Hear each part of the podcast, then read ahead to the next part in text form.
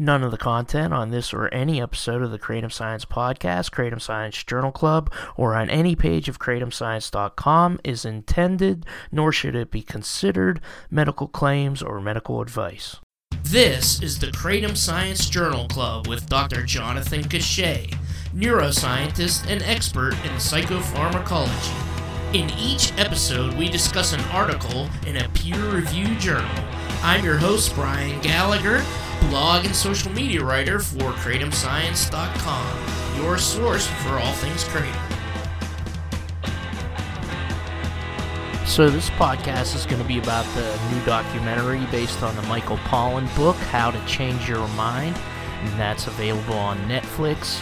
Uh, and this is a documentary about psychedelics, so I wanted to announce uh, something that Hamilton Morris announced on Twitter on July 22nd. Uh, he says today the DEA withdrew their plan to prohibit five psychedelics, and Hamilton lists the five psychedelics in the tweet. And he goes on, quote, As opposition mounted, they decided to cancel the hearing Kratom was the first time public opposition prevented the prohibition of a substance. Now we have five more successes unquote. And I'll have a link to that tweet. And uh, these were five newly discovered or synthesized psychedelics. I don't know much about them. And the DEA was going to outlaw these just like Kratom. They were quietly going to put them on Schedule 1, which is. Uh, you know, a bad thing to do. Uh, these things need to be researched and legal. So that's good news. So, anyway, here's uh, Journal Club. Uh, anyway, so yeah, did you get through the four episodes of How to Change Your Mind? I did. I thought there was only three though. Isn't there LSD, psilocybin, um, mescaline, and then that's it, right? MDMA. Oh, you know, I didn't listen. I didn't watch the MDMA one. Oh, okay. That's the one, All right. the one that I missed. That that was a good one. I mean, they had um well, I guess we could just go through like in order. Uh, that was the third episode. Um, yeah, you know, I could talk about all of them. This is like sort of yeah, my wheelhouse, right? This So- is pretty basic. Uh, I mean, it's this is stuff that you know a lot of a lot of the information I already recognize, and this is like uh, Michael Pollan's uh, book, uh, "How to Change Your Mind." It's kind of the documentary version of his book. And I would say, in general, this is the thing. Like a lot of people who have studied this uh, might know some things already, but it's still a good documentary to watch. And and there's personal stories w- Yeah. that none of us have seen before, which is which is it's so it's worth it even if you're an expert in psychedelics to watch it. Um, and but what I what I would say is like this is a good one to send to your parents or grandparents because it's Yeah. very Michael Pollan was very uh, psychedelics naive when he started to research this, and um, and so he explains everything very basically, and uh, and, and it's and it's a it's it's a good you know it's definitely a good way to show it to uh, somebody who is skeptical about uh, Yeah. these psychedelics. You know, and I would say too, you know, I guess the first one on LSD does a lot of sort of exposition to where it's like laying out the history of psychedelics. And I like the way that you put it too with Michael Pollan, where he was, you know, he he basically gives his story about why he started getting interested in, in essentially these natural medicines or these plants, Yeah. and that he remembers reading from a young age this study about how LSD like rearranges your chromosomes and causes birth defects when he was like 10 years old or something. Um, but you know, so he was he was a prime candidate, just like uh, you know our parents or older um, were as part of this hysteria. You know, this psychedelic hysteria that. Um, in some ways, kratom hasn't gotten to to that extent, to that d- d- degree, um, but we're you know it's similar in, in, in broadly and speaking in, in, drug hysteria. And so even as someone who is familiar with all of these stories you know there were little tidbits and i wrote down some notes on, on the lsd episode of tidbits. I was like oh yeah i didn't know that or that's an interesting thing. And then really the the um, the mescaline one I would characterize as you know really discussing sort of the provenance of the peyotes and Yeah, um, cultures, uh, whereas the psilocybin episode was really the one that gets into these personal case studies. You know, people with OCD, people with um, cancer diagnoses, and then confronting that the sort of death down the road. And I would I would say for anyone who's really like trying to talk to their parents or elderly friends or elderly relatives about, um, you know, trying to use psychedelics, that the, this is a really great series to, for them to sort of understand the breadth of it. And it's not presented by young, hip uh, researchers. You know, Michael is in his, I think, mid to late 60s, and Yeah. and so there's a lot to relate there. the subjects I would say are middle aged to older. Um, even in the MDMA one, they deal a lot with PTSD and trauma because MDMA is like serotonergic, um, and it, and it. And Anne Shulgin's on that one, and uh, Doblin, and they show about a little bit about maps. But there's like Oh, a New- right. New Orleans woman who went through Katrina, and her mom it was like a murder suicide that, and that she found when she was a kid and her whole her whole deal was she just had to numb it out because it was too much to deal with after she found her mom shot to death and her I think Uh-huh. sister and some other family member and um her whole thing is well the MDMA and the psychedelics made me deal with it instead of just shutting it down um, and you know now it just now that she's dealt with it it's just like it didn't make me feel joyful or make me experience pain but it made me see and that's even what they say in uh, the, i think the mescaline one um, Right. it, they're talking about um, Huxley, and they're talking about how it's it's a dive into reality, and it's not an escape from reality. And another thing I was going to say is, uh, in the beginning of the LSD one, it starts out with a Native American tobacco ceremony that Pollan is going through, and that's a good way to start it because. He, Everybody thinks of tobacco, cigarettes as causing lung cancer. They're just a bad habit. But tobacco even was used ceremonially as like a healing aid as well. I did not know that. I did not know that at all. Yeah, Um, so me, that me, sorta me- that was new to me as well. I, I, I thought it was just you know peace pipe. It was just like you know, uh, that's how it was used, like pretty much how we do it today. But I had no idea that there was like to, healing ceremonies with tobacco. So yeah, that, and you know, did they use one of those? Did she use one of those like um shoots? Because I know that he like inhaled a bunch up through his nose. I think so. Yeah, bunch. yeah, Yeah. So I, you know, I don't know. I've never heard of anybody doing that and then getting this sort of like uh, instant rush um, Yeah. of a psychedelic nature. Yeah. So that that right off the bat was like, oh, okay, interesting. Uh, I did not know about that. I know some of the South American tribes inhale some kind of psychedelic through one of those things like that. It's kind of like a snorting. Yeah, Thing, like through the uh, chute, someone blows it up there. Yeah, yeah. They kind of get in a frenzy. and It's like a, it's a psychedelic. I don't know exactly what it is. Yeah, that that whole method of administration of someone like assisting you insufflate it. I don't know if I'm up for that. I, No. just I feel like if you shoot anything up in your body like that, like you're gonna sort of feel tingly for a little bit. the one quote I wrote down, a lot of people know LSD was used by the CIA, and, they go through Albert Hofmann and how he discovered LSD and he rode his bicycle and everything. And, but eventually, LSD was uh, studied by the CIA to see if they could mind control uh, enemies. Um, and, and he said it's a CIA mind control experiment gone terribly wrong uh, in terms of uh, the '60s uh, hippie movement and, and right, stuff that led like to that. the countercultural movement. Yeah, the '60s. Yeah, that's right. It's a Yeah, back, uh, Ken Kesey on there and every because he was one of the uh, test subjects, the guy who wrote "One Flew Over the Cuckoo's Nest" uh, and the Merry Pranksters, and he was actually a CIA test subject, and he ended Yeah. up, you know being one of the a big popular American writer and one of the movement leaders and It is whatnot. interesting, right? Because usually Timothy Leary is the one that is like sort of pinned as driving that, but alongside of Timothy Leary at Harvard was this MK Ultra at the CIA, um, and then it was you're right, Ken Kesey through the MK Ultra that ultimately led to sort of the broader acid tests and the and the cultural, um, you know, the cultural movements of the '60s or what we think of the Summer of Love and all of that. Um, you know, on the LSD episode, I think that it's it's sort of like what we had hinted to here, but you know, uh, there is there's this default assumption because of the drug hysteria that these psychedelics are dangerous, that they're addictive, that they could be lethal, that they're going to leave all these kind of effects. And so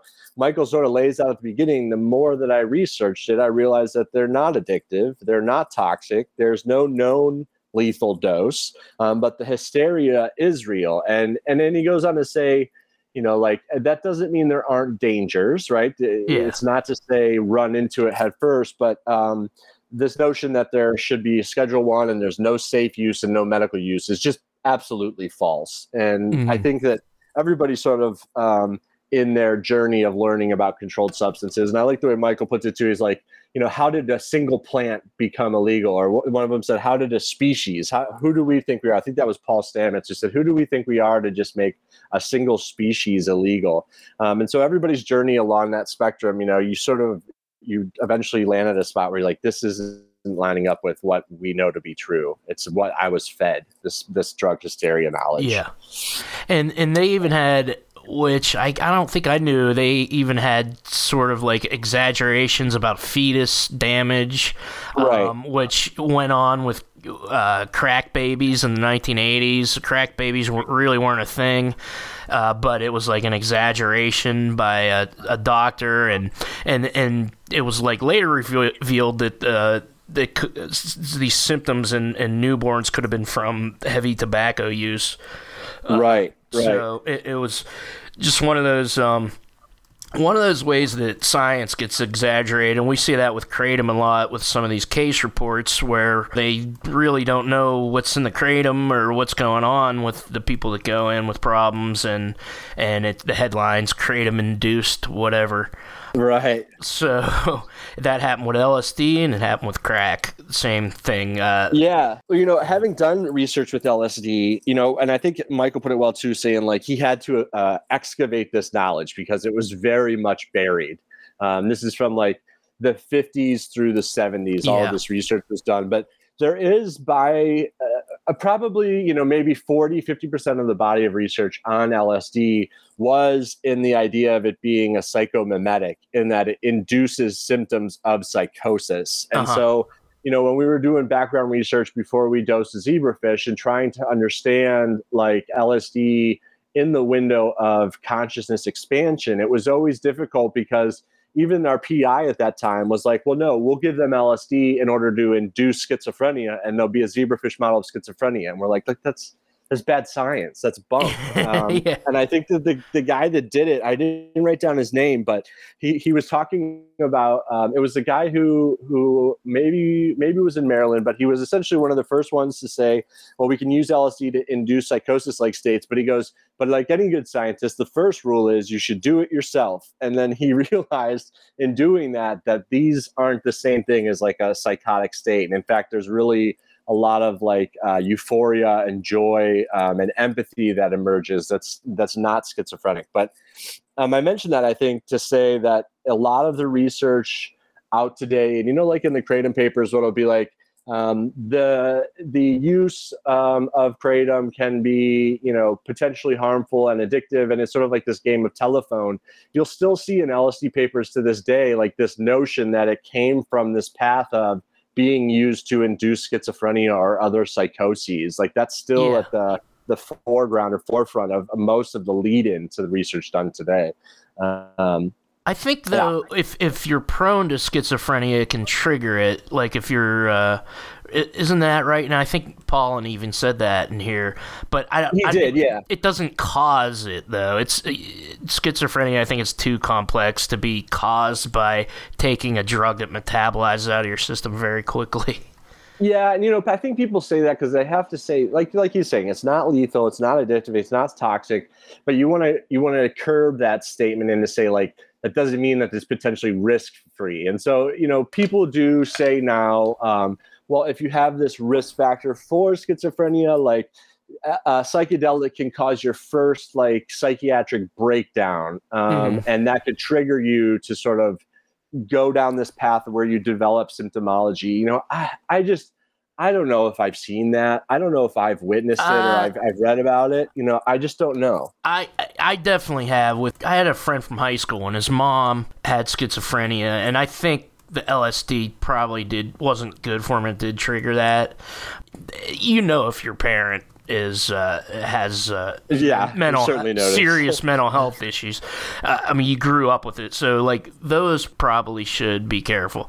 Um, but yeah, and, but- and so do you think if they were to take it in setting, in the clinical setting, that it would have been maybe um, less likely? Yeah, because I'm I'm yeah? talking, and everybody I'm talking about was like 18 to 22 at the time, and doing it Mm-hmm. on their own with no guidance, uh, and h- h- how we all did it, and so yeah, yeah, very possibly that they could have a medical benefit from it, because it, But maybe yeah, Yeah. if they were in the clinical setting, they would have been able to get hit with like um, some sort of central nervous system depressant once they Yeah. started like having a panic attack. But you know, I don't know. It, it can induce a panic attack because it like opens up the the boundaries of what reality is, and you realize that the reality that you live with the day to day is just like one narrow vision or version of what is actually all around you all the time. And so just having that knowledge, just being exposed to that can lead people to like you know they feel like they're on shaky ground because they don't know what's real or not that what's real or what's not real but that they just know that there's more beyond what they've previously perceived as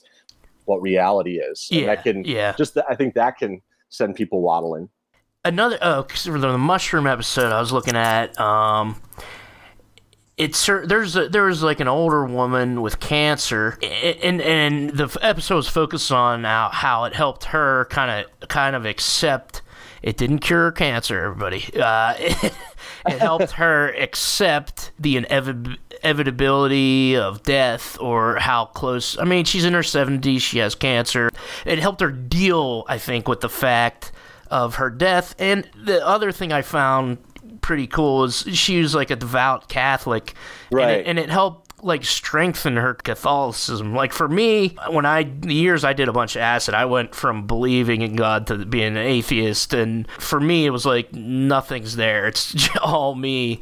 But I probably would have came to that anyway, um, f- just for my own belief system. They talked about things that they saw. I, I'm not sure if it was clear, but I, I feel like this is laying down with your eyes closed. These are the things they envision while tripping. Uh-huh. It was almost as though Pollan was describing it as they were in this hallucinatory world, but I really think it's from just laying down in a relaxed therapeutic setting and describing the visions you're having and the thoughts you're having and her, with Yeah. her she was saw the virgin mary she had a miscarriage and that she was always like uh, felt guilty about probably Right. and like the virgin Right. mary told her not to worry about her miscarriage that and she it- was taking care of the baby yeah, yeah, and so this is this is kind of how it, it is like kind of a mind blowing experience. So so it's kind of how it changes people in a in a positive, meaningful way.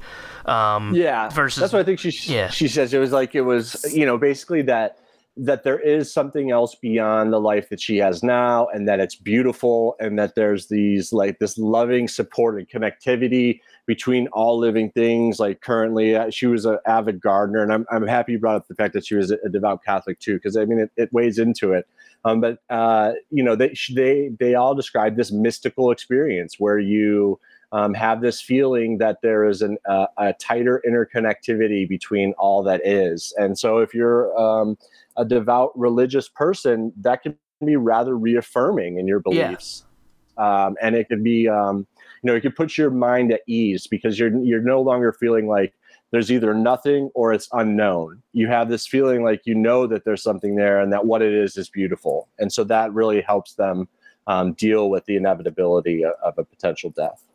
Yeah, yeah, and she was talking about how she pictured. That's what I liked about this whole series is they really get in detail about how psychologically exactly it helped them uh, move on or psychologically heal. Uh, she was talking about her. She saw all these dark waves, and they were the cancer uh, that represent. It's almost like uh, what little I read about Jungian uh, psychology uh, and Jung. It's it's more like telling a story for yourself and and using these metaphors to get over like very real life situations. Oh, and i think you know these psychedelics are a catalyst for that. When she's saying these waves were the cancer but i walked toward them anyway um, and just you know just really faced me what all the fears and yeah. dealt with it. Yeah, And yeah, That's exactly. that's really interesting. And they go into the history of uh, Maria Sabina uh, from Oaxaca in Mexico. She was like one of the last shaman. Um, I did not know any of that.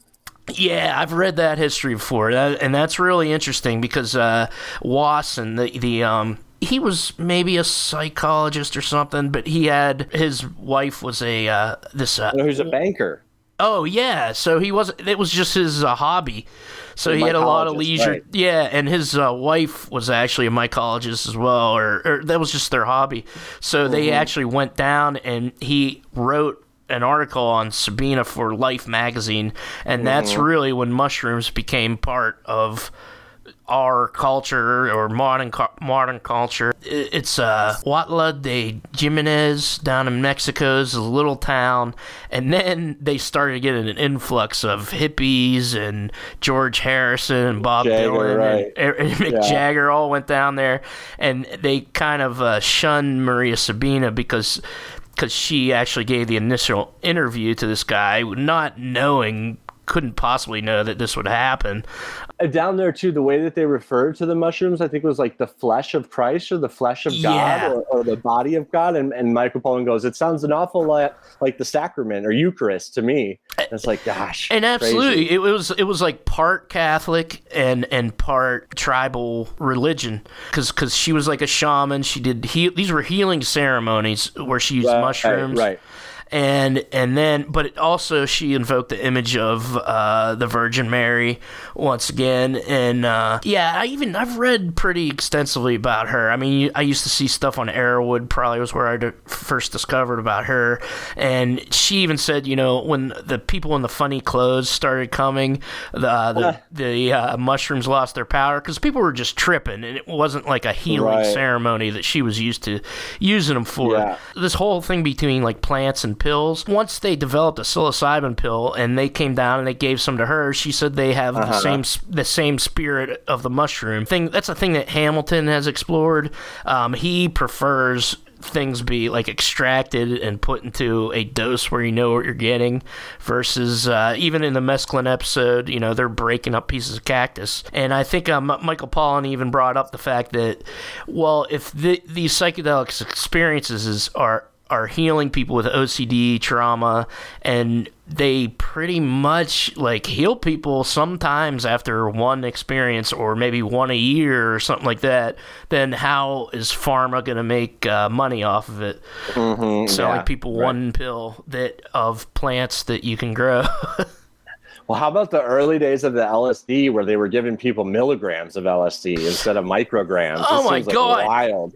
yeah, I wrote that down. Albert Hofmann's first dose, when he intentionally took it, was 25 milligrams. That's a lot, dude. That's like a thousand yeah. times what a normal dose would be. yeah. Uh, I think 25 micrograms is in like one hit, one strong hit, maybe a threshold dose. Yeah, Yeah. yeah, yeah. So that's so crazy. was wild. I think, um, it- you know, and he described too, like when he did it intentionally, like there was this period where he was riding home where it like turned scary and Yeah, he wasn't really yeah. sure. And he was like, for sure that he was, you know, and, and in this, in this documentary, this was the first time that I had actually seen like Hofmann uh, um, and some of these like, you know, you always see the clips of Timothy Leary saying "tune in, uh, tune tune out, drop out," or what you know, whatever Yeah, yeah. But I hadn't seen the scientists on camera before. I didn't really even know that that footage existed. So hearing it Uh, me directly neither. from him was was cool. Yeah, LSD was like serious science. It was in something that existed in labs that people were studying. Uh, they started to do it on test subjects. Then Leary, this is why I'm kind of ambivalent about Leary because he started, you know, going in the media and saying this is a cultural revolution. And Uh-huh. then the Vietnam War was happening, and people were against the war, so the government wanted to shut down the anti-war. yeah. Well, hold on a second. Yeah, hold on a second though. You jumped too fast though because Yeah. they make it. Um, at, at Stanford, so this is like right around the time where Ken Kesey was part of the MK Ultra, or shortly thereafter.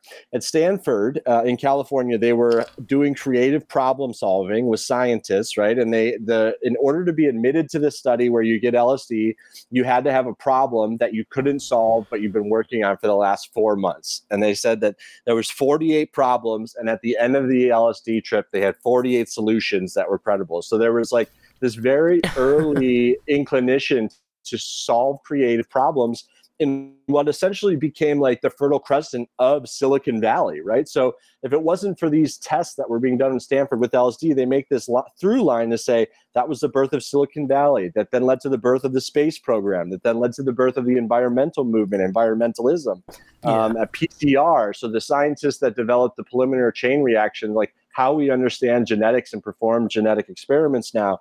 That was uh, developed by a guy who had done LSD. The I, I, had heard this like briefly before too, but the founder of Alcohol Anonymous was not necessarily he had a spiritual awakening that wasn't necessarily Christian, but was was psychedelic, and that yeah. he stopped drinking after that all of that then leads into Vietnam, where I think they describe it as saying, like, you know, before that time when people were drafted, they were sort of like you know they weren't opposed to it. They would serve their country and go off to war gladly but now with this like countercultural revolution that yeah there were these problems with the vietnam war and then ultimately nixon attributed those um, those problems at home or people protesting and people objecting to it um, as the psychedelics and the marijuana that ultimately led to the drug war where we're at now and it was like kind of everything that went along with it as well. Television uh, being in everybody's homes. It, mm-hmm. it, wasn't. You just had very controlled radio during World War II, so we could see what was going on in Vietnam. There was like you know bombed the villages on the on the news every night. It's very fair, yeah. Yeah, and and also uh, the journalism that was coming out of there was amazing. I mean people started to understand that the whole war is based on a lie and it was basically just a war on poor people. And it, it, was like the evolution of everything together that kind of caused that moment. You know the lsd and stuff it was uh, for sure like uh, and then they even had uh, like steve jobs stewart brand uh, the guy yeah. that that uh, discovered dna they, they all say yeah, I did LSD. I mean, not everybody that did LSD obviously came up with a groundbreaking invention. Nobel Prize. Yeah, yeah, yeah. so maybe they would have discovered those things anyway, but um, that was just kind of one of my notes. That, but yeah. it was contribute. It was definitely contributory to all these things that were going on. Yeah, and I think the guy with the DNA or with the PCR was essentially saying like, I wasn't on LSD when I yeah. came up with it, but I had because it had opened the doors to like alternative ways of thinking and expanded the breadth of what I thought was possible. How I was thinking about the problems just changed fundamentally, and I think that sort of goes back to what we were earlier talking about with the psychosis. Like it could it could maybe go both ways, but a lot of people, you know, I don't.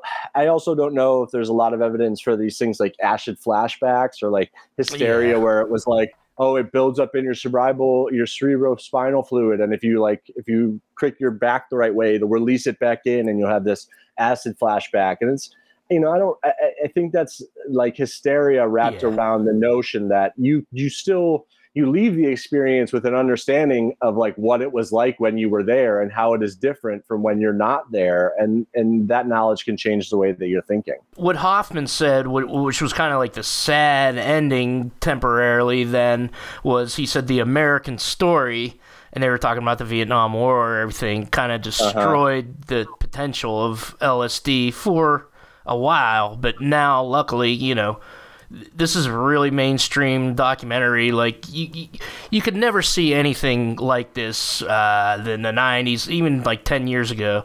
Mm-hmm. Um, there there was never anything but uh, acid bad in the mainstream media. But now, since our media is wide open, uh, we can see and in a very mainstream, well-funded documentary is doing this. But I think that whole American story thing goes all the way back to the Native Americans, which is covered in the right. mescaline thing. There was a lot of interesting history in there that I didn't know. They were going after from the beginning. They were going after peyote, the uh, you know colonial European settlers. Oh yeah, um, the Spanish, yeah, the, the colonialists, yeah. right? And she said yeah, even go to go after the medicine keeper to destroy a culture, you have to go after, go after the medicine keeper, which you see in wars when, uh, in like wars of aggression, when hospitals are bombed and ambulance or right. ambulances are bombed and stuff like that. I thought it was super brilliant that they decided. I didn't get the actual name that um, the San Pedro cactus was called. Uh, I oh, forget. Oh, before that? Yeah, I think it was, was like Waikiki or something like that. Yeah. I, I yeah. really should look it up. The Native Americans changed the cactus's name to San Pedro because it's Saint Peter, and he's the gatekeeper to heaven. So and it's the same thing with marijuana, Mary's yeah. plant. Like they had to change it, and that's it oh was really. To, yeah, marijuana was a, a change name to make it sound like Mary's plant uh, yeah. to comport with like the Christian colonists that had come in, and it's uh it's a story that you just hear repeated like over and over and over again that like the these christian colonialists came in they were threatened or um, concerned about the you know i think they said and they put it well where it's like if everybody can access god on your own what do you need priests for um, basically is what they're saying. And so it, it, affects that order. And so you know they had this whole they showed a, a real quick overview of all these questions that the spanish colonialists were supposed to ask of all the natives when they like in, interacted with them. And one of them was do you eat the devil peyote? or something like that. Yeah. It's, it's wild. And and that's where and he also i think mentioned in that episode that you know really in western tribal culture we do have they found like ergot a right goblet in Greece somewhere. The chalice. The European culture was, you know, the modern culture that was ruled by kings, but we're all from tribal cultures if you look back mm-hmm. far enough, where probably some form of psychedelic was consumed ceremonially as Europeans started forming into kingdoms and and rule by a, you know, tyranny basically then all all these sort of you know rules started to be imposed on people and then we we didn't know anything but alcohol and coffee was right. one of the ones that was um, I think we talked about this before like even coffee was um, used as a, a tool to uh, destroy a culture by another culture I thought it was interesting that yeah, he was mentioning that chalice and that there was this like a yearly rite of passage that the philosophers did. You know, Socrates, Plato, like back then, that this chalice could have had the ergot fungus in it, or they found the ergot fungus residue in this chalice, and that it yeah. could have been. Um, but it, it is always marked by this idea that you are using it in a sort of ritualistic or ceremonious fashion where there's an elder who has done the the compound of the drug before and that they're sort of leading a new uh, round of recruits or like a new class through this rite of passage. And I think yeah. there's a, you know there's some wisdom there. The younger guy that was in there, one of the younger uh, Native American guys, um, he was talking about how he had alcoholism and he went to uh, I think his uncle or something, and he said I want to do this peyote ceremony because I want to uh-huh. stop drinking, and, and, that was and that and that goes to the whole uh, experience healing versus just doing it for fun as as you have an intention. Right. You go in with it. Uh, I want to, you know, I want to deal with this fear of death. Uh, I want to get over PTSD. I want to get over my OCD. That's that seems to be one of the keys to healing. Is it's actually like you use things. it with the intent, right? Yeah. And you know, I mean, universally, all the psychedelics sort of the best analogy that I use is like shades and filters or shades and blinders, right? Where like the blinders on the side of your eyes, like on the horses, just hope you look forward, and then you have different color shades in front of your eyes that sort of limit the amount of information coming in. And when you get rid of those shades and those filters, you can approach yourself or yourself and this problem in a way with empathy. Like, sort of, you're not sort of stuck in the cyclical, like negative thought process. You're able to reflect on whatever you're trying to stop or change or modify and understand that you have the control to do that and you have you approach yourself with empathy and i think that's one of the universal things with all with all of these psychedelics is that that ability to sort of um, reassess whatever you're going in with the intent to learn more about or change from a perspective where you're not necessarily succumbing to X. Like X is something that you're in charge of um, in some ways. At the at the end of the LSD one, they were talking about doing research on the parts of your brain that actually does that shading and that filtering, and it's primarily Yeah. the thalamus. So like all of your sensory organs get relayed through the thalamus and then out into the like uh, cortex areas of their brain for processing or, or signaling like signal uh, classification and what we see with with almost all psychedelics is that there's um, much less inhibition going into the thalamus meaning that there's more sensory information being relayed throughout your brain and I, I liked at the the end of the LSD one where they were saying we're not just looking at what receptors does this drug touch in your brain. We want to understand it from a systems level, meaning like how does it actually affect uh, our sensory inputs and our sensory relays. And so that's sort of like that's where this next generation of research is going. Uh, Whereas in the 50s and 60s, it was like Sandoz found it. They didn't really know what to do with it. And they're like, anybody who wants to sort of figure out what this even is, let us know and we'll Yeah. send it to you.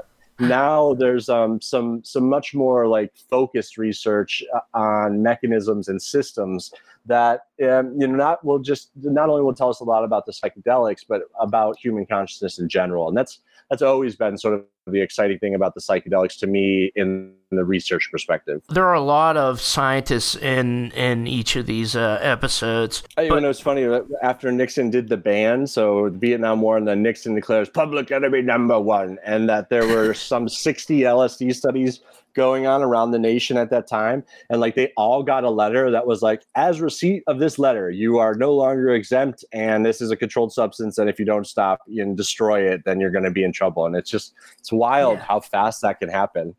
Talked about that how the Sandoz like would send anybody could get LSD with like a well written letter. Yeah, Like, they said a professional looking letterhead. Yeah, yeah. that's, that's just crazy. MDMA one talked about how it was invented by Merck. So Mhm. you know, and they and it just sat in their lab on in a flask on their shelf for like years, and they're just like, yeah, whatever. They were trying you to know, do something completely different. Has been like, I mean, I think I think people that grew up in the '80s or were like coming of age, uh, age in the '80s, like they were, the, you know, they it was the rave drug because it really at that point it wasn't illegal yet, and so you could just Yeah. get your hands on it. Like it's where LSD and mushrooms and mescaline, even though the mescaline's in a little bit of a different legal category, but um, where those became illegal, like in the Nixon era, it was till much more recently that MDMA sort of uh, got this illegal status. Yeah, and I remember I've never done ecstasy. It was ecstasy in in, in the like early to mid '90s. I, it was like around when I was in high school coming. Yeah, raves were coming out, and I, I think they had started, you know, sometime in the late '80s. But then they were like raves were getting popular, raves and psychedelics and ecstasy. But I remember my friend describing it. He knew like a nurse that could get really good pure ones Oh yeah. and he was like, "Oh, dude, I just loved everybody. I just wanted to like touch everybody." And uh, I Do you like, think that you could do any of these in the clinical setting where they're where you're like there with a researcher and Uh, you have on headphones and a and a, um, a thing over your eyes? I, I don't think so. No, I could. I could think so never. either. It's just the people sitting there watching you. I'd be too self conscious. It would distra- It would distract me. I don't know. And inevitably, you know, there's always someone in the group if you're on a trip with a group where someone's like, "Yeah, we need to go outside. Let's go for a walk." Like, it, no one ever really addresses that urge that you get, and that, so I just don't know if I'd be able to do that in the clinical setting. You're right, like. Uh, being under the eyes of being watched, you would sort of like go in these loops of being really self-conscious, but then just having to like sit there, uh, I don't know if I. You, I always get these urges to like go out and adventure, and it would never. It would be tough for me to do it. I all the all the people in the doc in this documentary seem to do good with it, and they're all just sitting there on the bed with like two people with notepads. Mm-hmm, hmm And I wonder if you know if they had had experience before that too, because it does make a difference. Um, Yeah. If you, depending on where you were introduced to the drug and when you first did it, like that sort of becomes built into your own set and setting. And so who's to say like, you know, I, I've never done mescaline or peyote, but maybe I, I could do that one in that setting because I don't have a, a another context to link it to. Who's to say? It's just Yeah. I just know that uh, I like getting outside and walking, and uh, I would have a trouble sitting on a bed for the whole entire time. definitely but it, it uh, hopefully it will work uh, for people and then and they also showed um, today where you know there was a movement to decriminalize i think it was just uh, probably um, psilocybin or certain psychedelics the decrim nature uh, is that what they're called yeah. Yeah. So, but it, it, that was at the end of the mushroom episode. Yeah. Um, yeah. yeah. Th- these moves to decriminalize like natural plants that have these compounds in them. There was another uh, oh uh, issue we should touch on is a lot of the Native Americans were saying, well, mescaline or peyote's left out of a lot of these. Uh, uh, decriminalized psychedelics things, and and and there was a whole argument about um, you know, who should have the peyote cactus. They were talking about, you know, big farms going in, and and they were like, peyote used to grow down there. Now this big farm's like killing a massive amount of it. Um, yeah, I didn't know that. They said so. The natural habitat of these peyote uh, cacti is like along the U.S. and Mexican banks of the Rio Grande, the river, and that, that yeah, like a lot of this industrialization or even just poaching. And you know, before that, or maybe it was while I was watching the episode, I was browsing the subreddit, and someone had a picture that they had gotten, you know, and it was like, you know, fr- mailed to them, and all of the top comments were, "I hope this wasn't poached. I hope this wasn't poached. I hope this wasn't poached." Much like the with Maria, like when all of this attention gets to something, it can really sort of like too much attention can deplete a resource until it's gone and sort of yeah. uh, move it from one arena to another without much control over what the outcome is. And so, yeah, you know, I think that they were. I think that they were including peyote in these natural decrim laws, but then they wanted to take it out because they didn't want people to go down and start poaching these plants. And I think this oh, is the cacti okay, took like okay. 15 years to grow you know something like 15 years to reach maturity um, and yeah. there are other cacti that you can use that have the same amount of mescaline in them um, okay but, that yeah. would make sense because it is it, peyote's legal for people uh, with for religious purposes, I think peyote was a, peyote is you can buy peyote cacti at like yeah. Home Depot, and sometimes they're yeah. there. It San doesn't Pedro's. become illegal, and, yeah, yeah, it does. It doesn't become illegal until you like basically process it and ingest it. But you know, it was interesting too how much the Native Americans had to fight even to keep that. Like they got a religious exemption, yeah, um, to say that you can't come in and take this like sacrament away from us. This has been part of our culture for a long time. Yeah. Um, and I thought it was interesting that Michael Pollan at the end decided like that I'm not going to try this substance. I'm going to leave it for for them. That was his personal choice, and I thought that was that was pretty cool. Yeah, he asked the one guy, and the guy's like, "Why should you have it? Like, you guys take, you guys took everything else from us, and why should right, exactly?" so that would make sense that they would be against uh, legalizing it for everybody else, and it's something that I think kratom people think about a lot. You know, if they're going to develop in, into a drug, is it going to be outlawed to grow? Is it going to be outlawed right. for me to buy from a vendor that has given me clean stuff for years. So right, yeah, it's it's another plant. Like how who do we think we are to make certain certain plant species illegal? Um, yeah. I think is a is a good through line. But you know, overall, I think that you're you're right in to say that this is like a very mainstream, approachable, educational documentary that for people who haven't been exposed before, like before then, it would have never been in the news, and that all the news would have been negative and hysterical um, you could find these opinions in books like you know the doors of perception and, and aldous huxley and so yeah. that, those books have been there but now we're in the age of the internet and netflix and so now hopefully it's going to open up another generation to understand or at least get started on their own personal research down this path so I, I was really stoked. I was counting down the days till it was out. Um, and I, I had actually bought that book for several people who I thought could benefit from it, who were just sort of being sticks in the mud. And I said, read this book. Now that the documentary is out, I said, let's just watch the documentary and then let's talk about it in a, in a reasonable fashion. Thank you once again, Dr. John Cachat on social media at jcachat. Check out that doc. It's called How to Change Your Mind on Netflix. The music is Captain Big Wheel. The song is called Moonrunner. Please like, subscribe, share, rate, review. Check us out on Twitter at Kratom Science. Check us out on Facebook and the Kratom Science Journal Club is produced by me, Brian Gallagher, for KratomScience.com. Take care. The CIA brought LSD to the USA